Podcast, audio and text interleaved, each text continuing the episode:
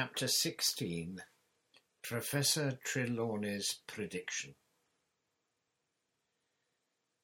Harry's euphoria at finally winning the Quidditch Cup lasted at least a week. Even the weather seemed to be celebrating.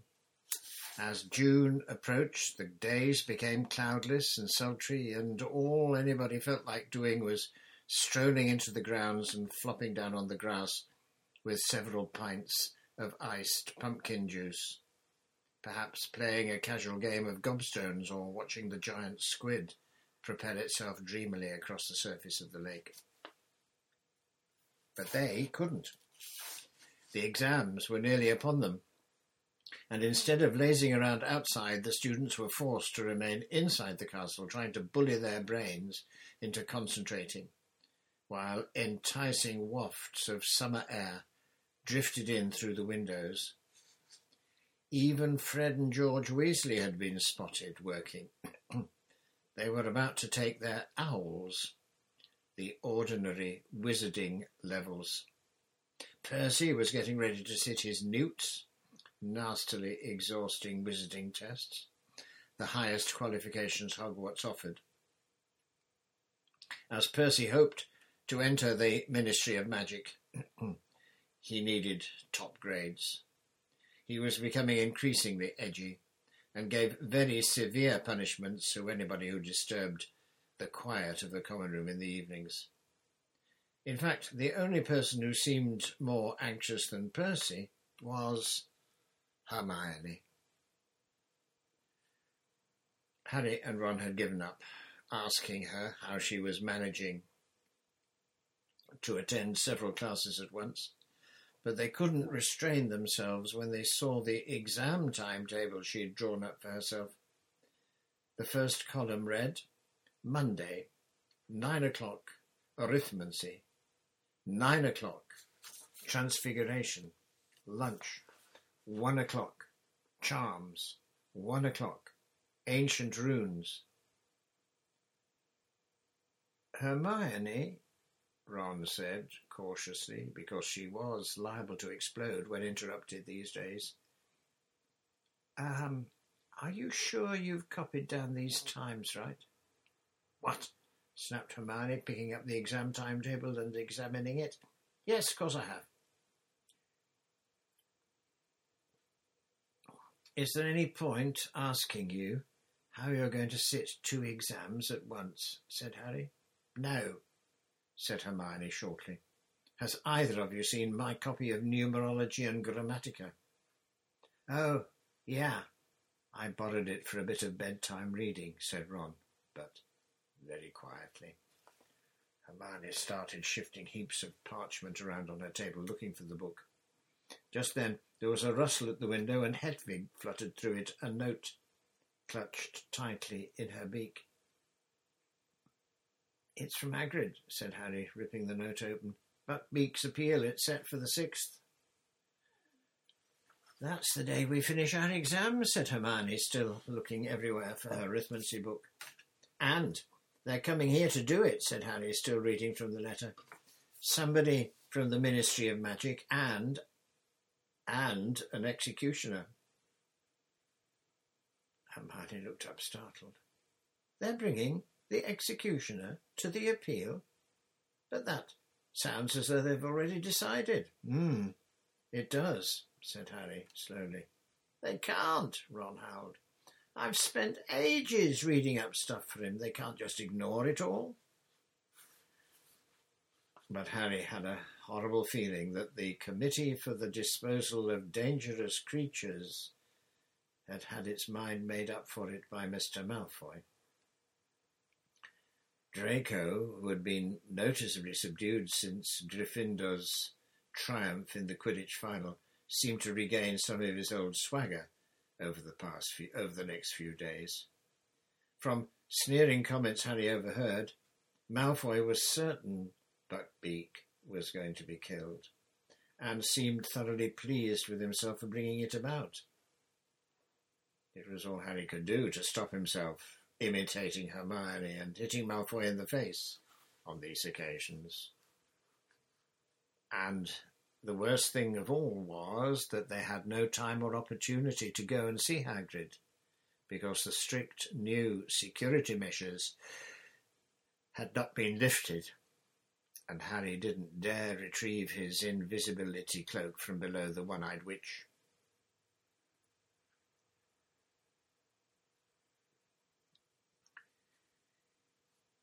Exam week began, and an unnatural hush fell over the castle. The third years emerged from transfiguration at lunchtime on Monday, limp and ashen-faced, comparing results and bemoaning the difficulty of the tasks they'd been set, which had included turning a teapot into a tortoise Hermione irritated the rest by fussing about her about how her tortoise had looked more like a turtle, which was the least of everyone else's worries. Mine still had a spout for a tail. What a nightmare! Were the tortoises supposed to breathe steam? It still had a willow pattern shell. Do you think it'll count against me? Then after a hasty lunch, it was straight back upstairs for the charms exam. Hermione had been right. Professor Flitwick did indeed test them on cheering charms. Harry slightly overdid his out of nerves, and Ron, who was partnering him, ended up in fits of hysterical laughter and had to be led away to a quiet room for an hour before he was ready to perform the charm himself. After dinner, the students hurried back to their common rooms, not to relax, but to start revising for care of magical creatures, potions, and astronomy. Hagrid presided over the care of magical creatures exam the following morning, with a very preoccupied air indeed. His heart didn't seem to be in it at all. He had provided a large tub of fresh flobberworms for the class and told them that to pass the test, their flobberworm had still to be alive at the end of one hour. As flobberworms flourish best if left to their own devices, it was the easiest exam any of them had ever sat, and also gave Harry, Ron, and Hermione plenty of opportunity to speak to Hagrid. Beaky's getting a bit depressed, Hagrid told them, bending low on the pretence of checking that Harry's flobberworm was still alive. Been cooped up too long, but still, we know we'll know the day after tomorrow, one way or the other. They had potions that afternoon, which was an unqualified disaster. Try as Harry might, he couldn't get his confusing concoction to thicken. And Snape, standing watching, with an air of vindictive pleasure, scribbled something that looked suspiciously like a zero onto his notes before moving away. Then came astronomy at midnight up on the tallest tower. History of Magic on Wednesday morning, in which Harry scribbled everything Florian Fortescue had ever told him about medieval witch hunts, while wishing he could have had one of Fortescue's coconut sundaes with him in the stifling classroom. Wednesday afternoon meant herbology in the greenhouses under a baking hot sun.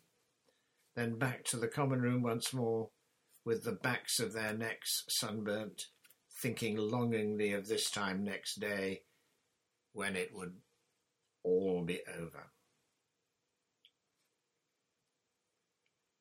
Their second from last exam on Thursday morning was Defence Against the Dark Arts. Professor Lupin had compiled the most unusual exam any of them had ever taken, a sort of obstacle course outside in the sun, where they had to wade across a deep paddling pool containing a grindylow, cross a series of potholes full of redcaps, squish their way across a patch of marsh, ignoring the misleading directions from a hinkypunk, then climb into an old trunk and battle and battle with a new boggart. Excellent, Harry, Lupin muttered as Harry climbed out of the trunk, grinning. Full marks. Flushed with his success, Harry hung around to watch Ron and Hermione. Ron did very well until he reached the hinkypunk, which successfully confused him into sinking waist high into the quagmire. Hermione did everything perfectly until she reached the trunk with the boggart in it. After about, after about a minute inside it, she burst out again, screaming. Hermione, said Lupin, startled. What's the matter? Professor McGonagall, Hermione gasped, pointing into the trunk. She, she said I'd failed everything. It took a little while to calm Hermione down. When at last she'd regained a grip on herself, she, Harry, and Ron went back to the castle. Ron was still slightly inclined to laugh at Hermione's boggart, but an argument was averted by the sight that met them at the top of the steps.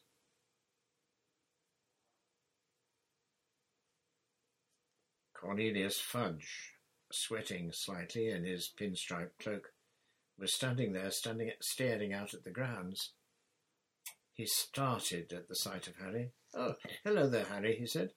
Just had an exam, I expect. Nearly finished? Yes, said Harry. Hermione and Ron, not being on speaking terms with the Minister for Magic, hovered awkwardly in the background. Lovely day, said Fudge, casting an eye over the lake. Pity, pity. He sighed deeply and looked down at Harry.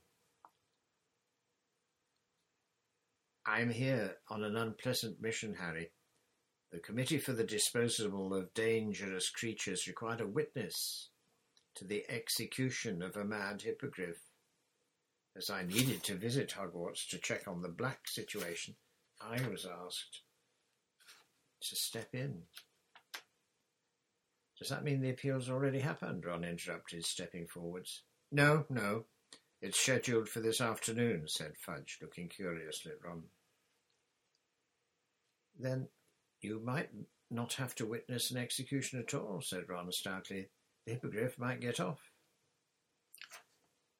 Before Fudge could answer, two wizards came through the castle doors behind him. One was so ancient he appeared to be withering before their very eyes.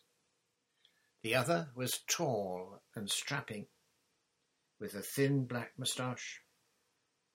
Harry gathered that they were representatives of the Committee for the Disposal of Dangerous Creatures, because the very old wizard squinted towards Hagrid's cabin and said in a feeble voice, Dear, dear, I'm getting too old for this.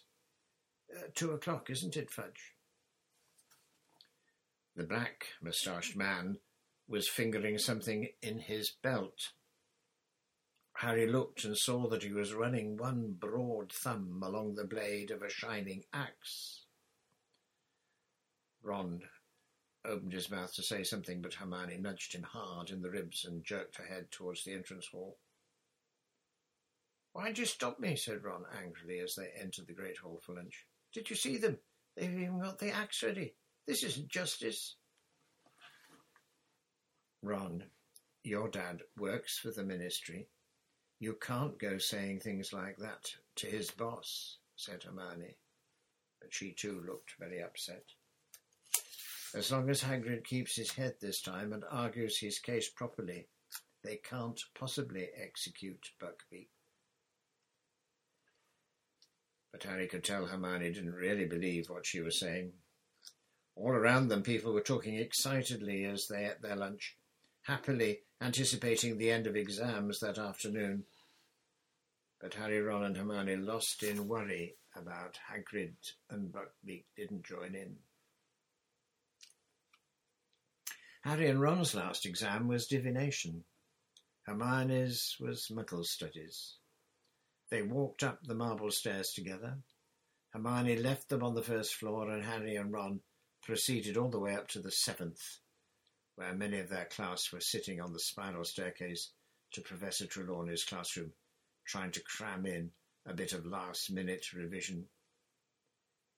She's uh, seeing us all separately, Neville informed them as they went to sit down next to him. He had his copy of Unfogging the Future open on his lap, but the pages devoted to crystal gazing. Have either of you ever seen anything in a crystal ball? he asked them unhappily. Nope, said Ron in an offhand voice. He kept checking his watch. Harry knew that he was counting down the time until Buckbeak's appeal started.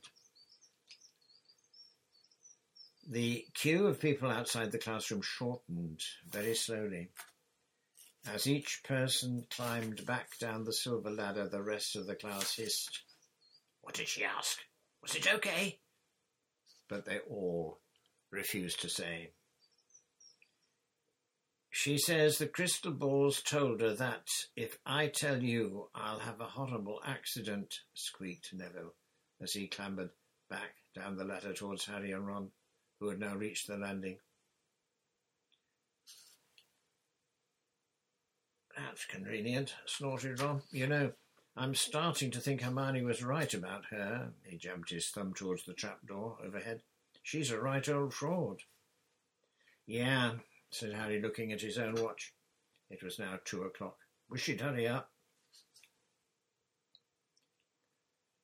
Parvati came back down the ladder, glowing with pride. She says I've got all the makings of a true seer, she informed Harry and Ron. I saw loads of stuff. Well, good luck. She hurried off down the spiral staircase towards Lavender. Ronald Weasley, said a familiar misty voice from over their heads.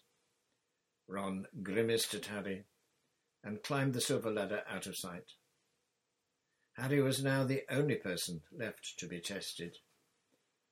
He settled himself on the floor with his back against the wall, listening to a fly buzzing in the sunny window, his mind across the grounds with Hagrid. Finally, after about twenty minutes, Ron's large feet reappeared on the ladder. How'd it go? Harry asked him, standing up. Rubbish, said Ron. Couldn't see a thing, so I made some stuff up. Don't think she was convinced, though. Meet you in the common room, Harry muttered, as Professor Trelawney's voice called, Harry Potter! The tower room was hotter than ever before. The curtains were closed. The fire was alight, and the usual sickly scent made Harry cough as he stumbled through the clutter of chairs and tables to where Professor Trelawney sat, waiting for him before a large crystal ball. Good day, my dear, she said softly. If you would kindly gaze into the orb, take your time now. Then tell me what you see within it.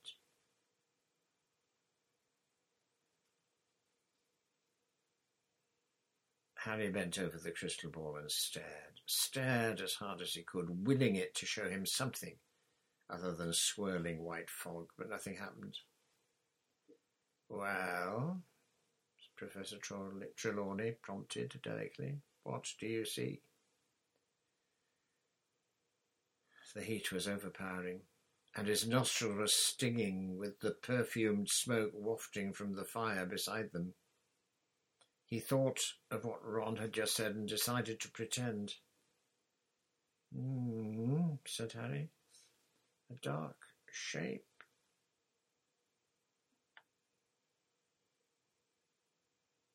Mm. What does it resemble? whispered Professor Trelawney. Think now. Harry cast his mind around and it landed on Buckbeak. A hippogriff, he said firmly. Indeed, whispered Professor Trelawney, scribbling keenly on the parchment perched on her knees. My boy, you may well be seeing the outcome of poor Hagrid's trouble with the Ministry of Magic. Look closer. Does the hippogriff appear to have its head? Yes, said Harry firmly. Are you sure? Professor Trelawney urged him. Are you quite sure, dear? You don't see it writhing on the ground, perhaps, and a shadowy finger, a uh, shadowy figure raising an axe behind it.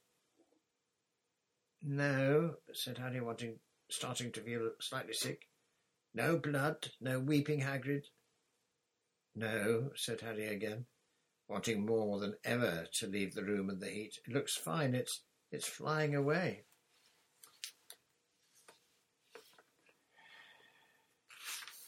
Professor Trelawney sighed. Well, my dear, I think we'll leave it there. A little disappointing, but I'm sure you did your best.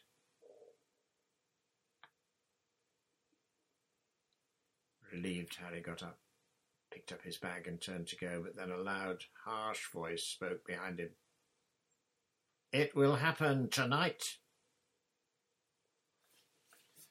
Harry wheeled around. Professor Trelawney had gone rigid in her armchair. Her eyes were unfocused and her mouth sagging.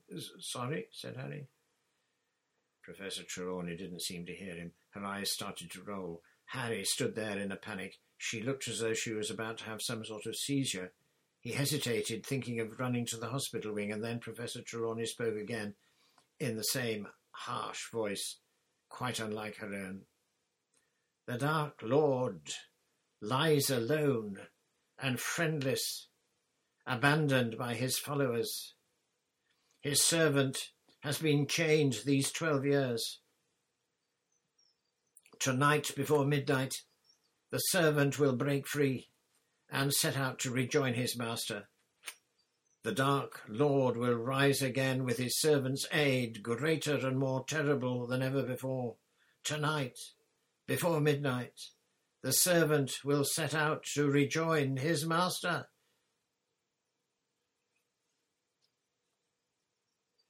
Professor Trelawney's head fell forwards onto her chest. She made a grunting sort of noise. Then, quite suddenly, her head snapped up again. Oh, I'm so sorry, dear boy, she said dreamily. The heat of the day, you know. I drifted off for a moment. Harry stood there, still staring. Is there anything wrong, my dear? You, you, you just told me that the Dark Lord's going to rise again, and that his servant's going to go back to him. Professor Trelawney looked thoroughly startled. The Dark Lord? He who must not be named? My dear boy, that's hardly something to joke about. Rise again, indeed. But you just said it. You said the Dark Lord. I think you must have dozed off too, dear, said Professor Trelawney. I would certainly not presume to predict anything quite as far-fetched as that. Harry climbed back down the ladder and the spiral staircase, wondering had he just heard Professor Trelawney make a real prediction? Or had that been her idea of an impressive end to the test? Five minutes later, he was dashing past the security trolls outside the entrance to Gryffindor Tower, Professor Trelawney's words still resounding in his head. People were striding past him in the opposite direction, laughing and joking, heading for the grounds and a bit of long-awaited freedom. By the time he'd reached the portrait hole and entered the common room, it was almost deserted. Over in a corner, however, sat Ron and Hermione. Professor Trelawney, Harry panted, just told me. But he stopped abruptly at the sight of their faces. Buckbeak lost, said Ron weakly. Hagrid's just sent this. Hagrid's note was dry this time. No tears had splattered it, yet his hand seemed to have shaken so much as he wrote that it was hardly legible. Lost appeal. They're going to execute at sunset. Nothing you can do. Don't come down. I don't want you to see it, Hagrid. We've got to go, said Harry at once. He can't just sit there on his own waiting for the executioner. Sunset, though, said Ron, who was staring out of the window in a glazed sort of way. We'd never be allowed, especially you, Harry.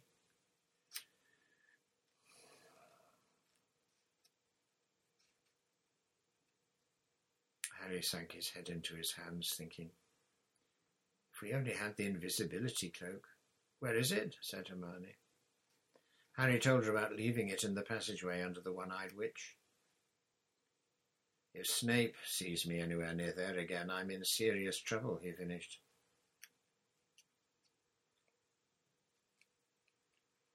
That's true, said Hermione, getting to her feet. If he sees you. How do you open the witch's hump again?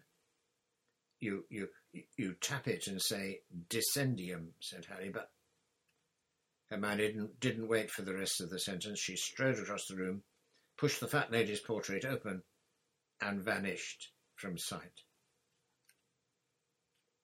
She hasn't gone to get it, Ron said, staring after her. She had. Hermione returned a quarter of an hour later with the silvery cloak folded carefully under her robes. Hermione, I don't know what's got into you lately, said Ron, astounded. First you hit Malfoy, and then you walk out on Professor Trelawney. Hermione looked rather flattered.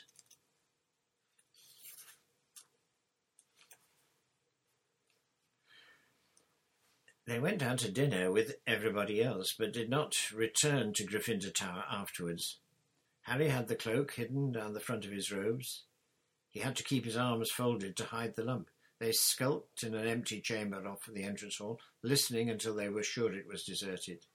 They, la- they heard a last pair of people hurrying across the hall and a door slamming. Hermione poked her head around the door. Okay, she whispered. No one there. Cloak on walking very close together so that nobody could see them. They crossed the hall on tiptoe beneath the cloak, then walked down the stone front steps into the grounds. The sun was already sinking behind the forbidden forest, gilding the top branches of the trees. They reached Hagrid's cabin and knocked. He was a minute in answering, and then when he did, he looked all around for his visitor, pale-faced and trembling. It's us, Harry hissed. We're wearing the invisibility cloak. Let us in and we can take it off. You shouldn't have come, Harry whispered, uh, but he stood back, and they stepped inside. Harry shut the door quickly and then pulled off the cloak. Hagrid was not crying nor did he throw himself upon their necks. He looked like a man who did not know where he was or what to do. This helplessness was worse to watch than tears. Want some tea? he said. His great hands were shaking as he reached for the kettle. Where's Buckbeak, Hagrid? said Hermione hesitantly. I, uh, I, I took him outside, said Hagrid, spilling milk all over the table as he filled up the jug. He's tethered in my pumpkin patch. Thought he ought to see the trees and, and smell fresh air before. Hagrid's hand trembled so violently that the milk jug slipped from his grasp and shattered all over the floor. I'll do it, Hagrid, said Hermione, quickly hurrying over and starting to clean up the mess.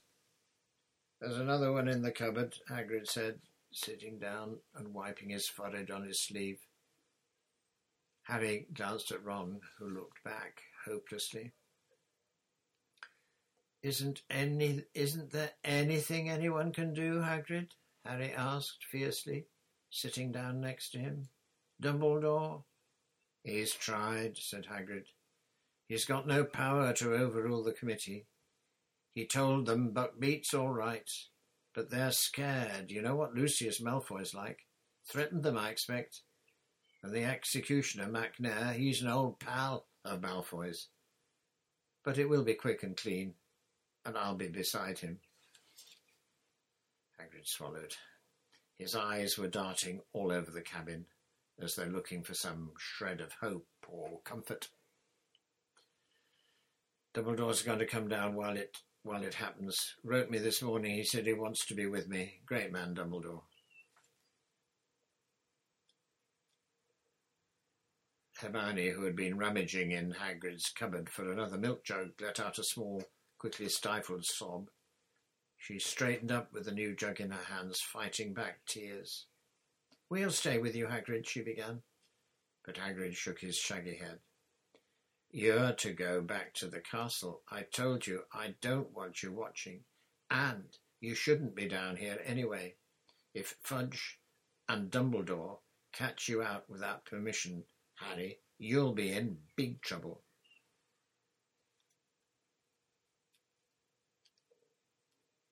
Silent tears were now streaming down Hermione's face, but she hid them from Hagrid, bustling about, making tea. Then, as she picked up the milk bottle to pour some into the jug, she let out a shriek. Ron! Ron! I, I don't believe it, it's Scabbers! Ron gaped at her. What are you talking about?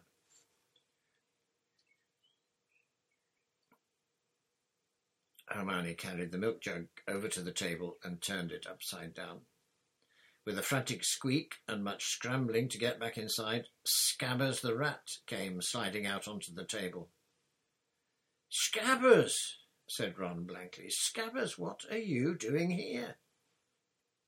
He grabbed the struggling rat and held him up to the light. Scabbers looked dreadful. He was thinner than ever. Large tufts of hair had fallen out, leaving wide, bald patches, and he writhed in Ron's hands as though desperate to free himself. It's okay, Scabbers, said Ron. No cats. There's nothing here to hurt you.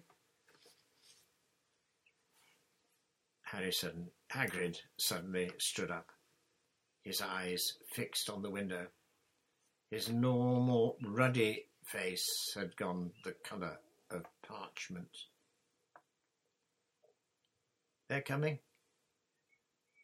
Harry, Ron and Hermione whipped around. A group of men were walking down the distant castle steps.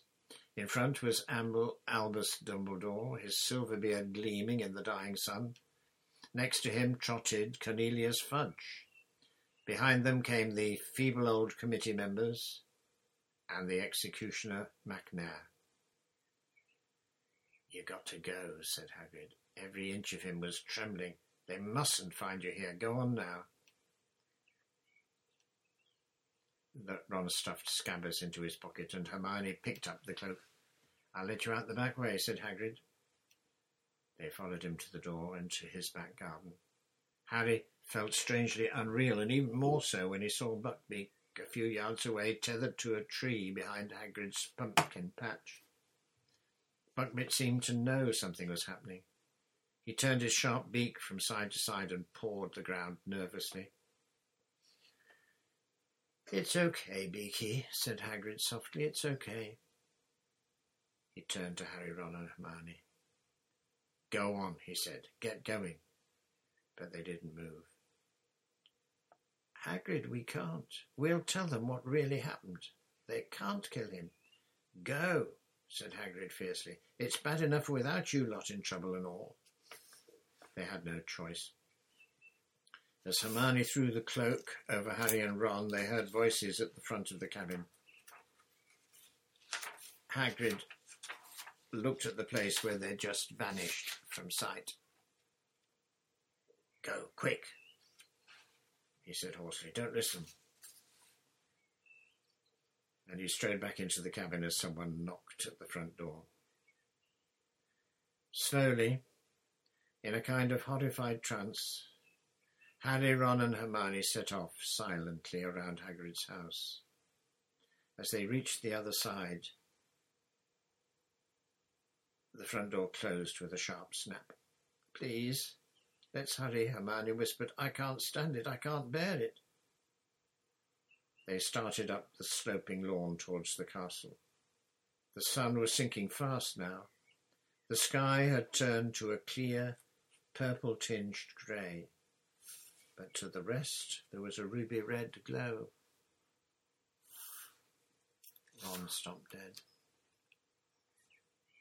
Oh, please, Ron, Hermione began. It's Scabbers. He won't stay put.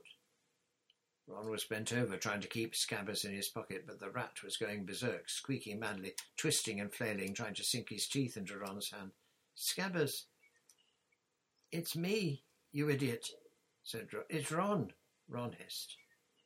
They heard a door open behind them and the men's voices.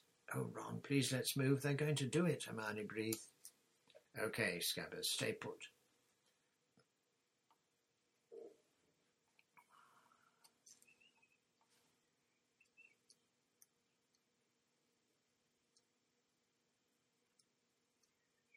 They walked forwards.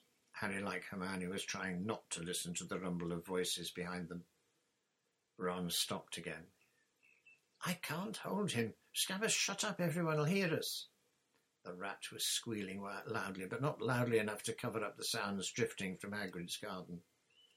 There was a jumble of indistinct male voices. A silence, and then without warning, the unmistakable swish and thud of an axe. Hermione swayed on the spot. They did it, she whispered to Harry. I, I don't believe it. They did it.